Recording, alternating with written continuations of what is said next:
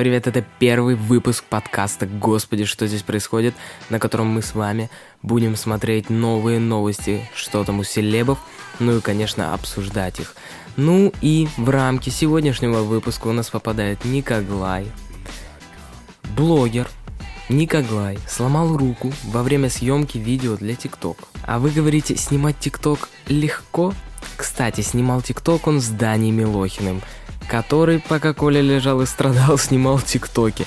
Вот это продуктивность, Даня. Я реально о такой мечтаю. Просто человек лежит со сломанной рукой, а ты работаешь. Это правильно, это мы поддерживаем. Он поделился с подписчиками роликом, в котором видно, как он получает травму. Ну реально жестко. Никоглай не смог удержать своего коллегу, ну, во время съемки того ТикТок, э, он не смог удержать Даню Милохина. Да, так себе.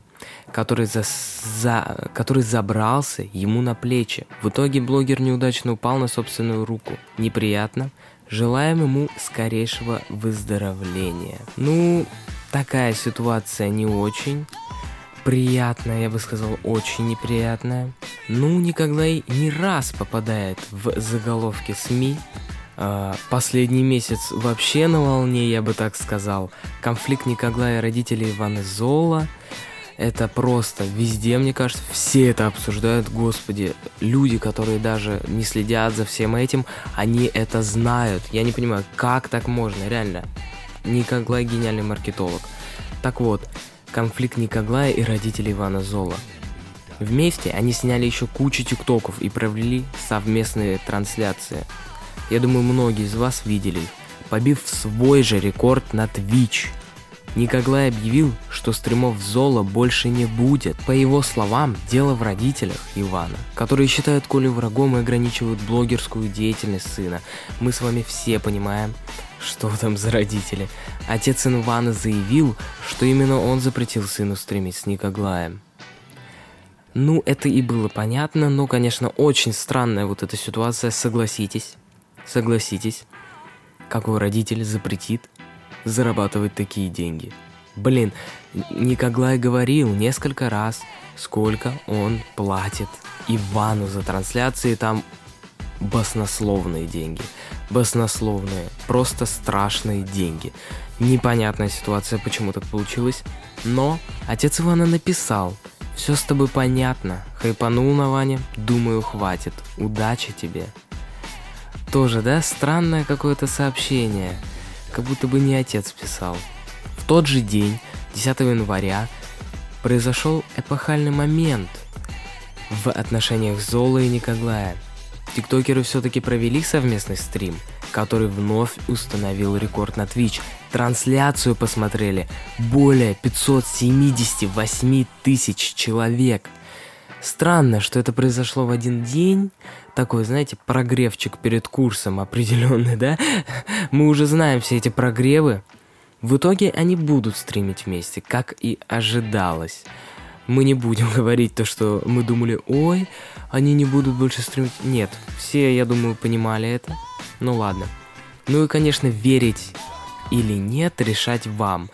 Но ситуация, конечно, странноватая. Кстати, по поводу Николая Ивана Зола, высказался и Моргенштерн. Он сравнил это со школьными годами, когда он, как он сказал, главный тролль твоего класса издевается над главным додиком, который сам-то ничего не понимает. Ну, сравнение, конечно, в стиле Моргенштерн, но мы пройдем дальше. Алишер также назвал это театром, а я бы назвал цирком. Я думаю, все тут понимают, что к чему. Такой прогревчик перед новой трансляции, неплохой рекорд на русском Твиче, абсолютный рекорд на, лю- на русском Твиче. Да уж, а, не будем обсуждать то, что тут все спланировано. Точнее, уже обсудили. Ну, Никоглай, Никоглай все-таки еще оказывается в СМИ выяснение отношений Алексея Швецова с Никоглаем. Они там друг друга в сторис хейтят, как могут просто. Странно, ведь э, Алексей Швецов как бы блогер немножко другого формата. Странно, что он что-то про Никоглая написал. Да уж, но Никоглай ему ответил, что тот видите ли, хочет просто нагнать людей на свой канал за счет Колли.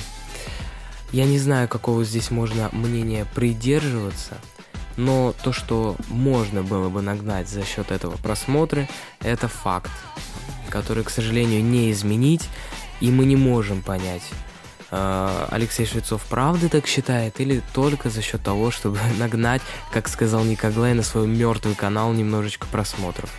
А тем временем Оля Бузова в отпуске. И очень-очень хорошо отдыхает. Ранее СМИ распространяли видео с телеведущей, которая на горнолыжном курорте была в нетрезвом состоянии. А мы помним, да, ситуацию с Дмитрием Губерниевым, да? Ольга Бузова раскритиковала тех, кто судил ее поведение на отдыхе в Куршевелле. Телеведущая проводила часть январских каникулах на горнолыжном курорте. По слухам, она совсем не каталась, зато не пропускала ни одной вечеринки – вот это отпуск, о котором мы мечтаем. Видео, как Ольга веселится, опубликовала в микроблоге в Инстаграм Клава Кока. Да уж подставила. Которая тоже отдыхала во французских Альпах. Ролик подхватили СМИ, ну, как обычно. Ну, этого стоило ожидать, Оля, этого стоило ожидать. После чего стали говорить, что Бузова явно злоупотребляет алкоголем хотя после скандала с Дмитрием Губерниевым уверяла всех, что пить ей нельзя. Ситуация не очень приятная. Ну, про скандал с Дмитрием Губерниевым мы с вами знаем. А вот про скандал с Клавой Кокой поговорим. Скандал из-за демонстрации нетрезвого вида Ольги Бузовой набирает обороты. Ну, опять же, стоило ожидать, стоило ожидать, то, что СМИ это все распространит.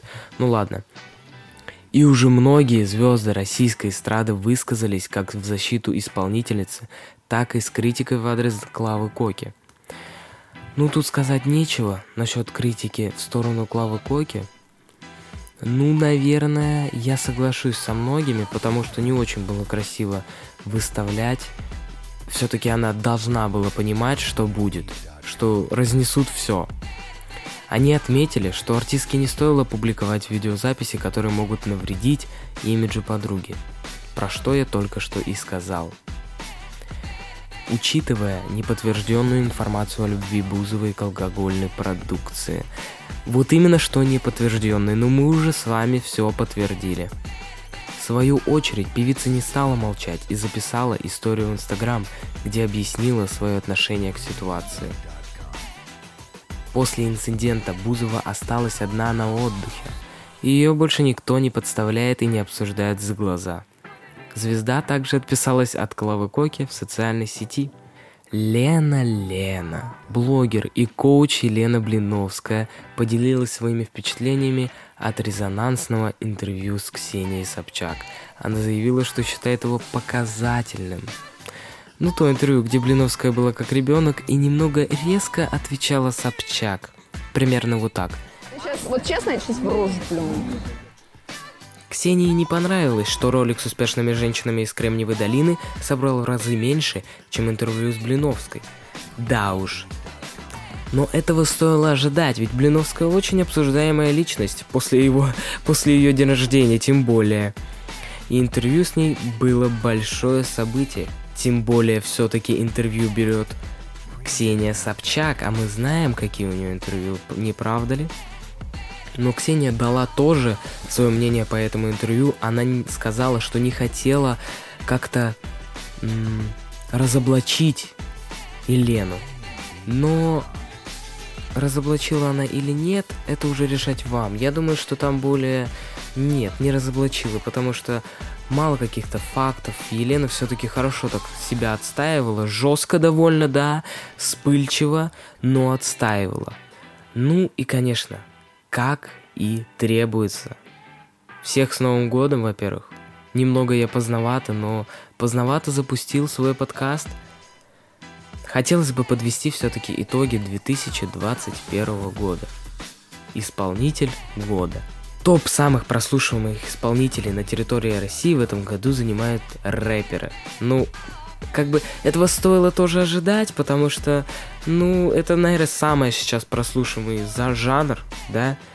э, зарубежный рэп, э, русский рэп. Вообще, сейчас, наверное, самый прослушиваемый жанр, поэтому, наверное, заняли рэперы топ-5. Первую строчку рейтинга занял Моргенштерн, выпустивший в этом году сдвоенный альбом и серию связанных одним сюжетом клипов. Кстати, клипы реально получились фантастические, согласитесь, как там все было связано, сколько было моментов, пасхалок, это, блин, целая вселенная, я бы так это назвал на самом деле.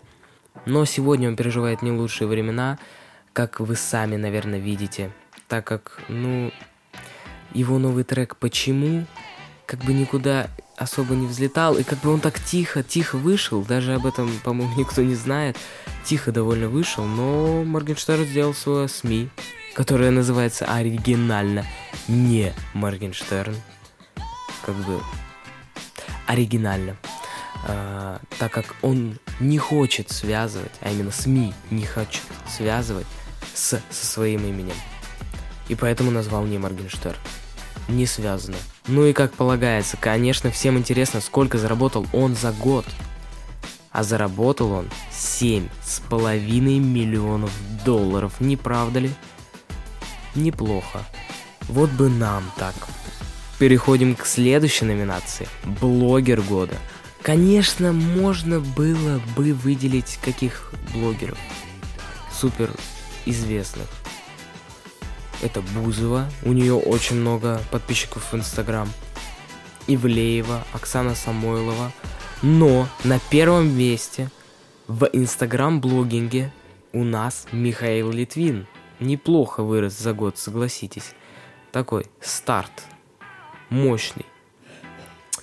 Ну и про заработок, к сожалению, нигде не указано.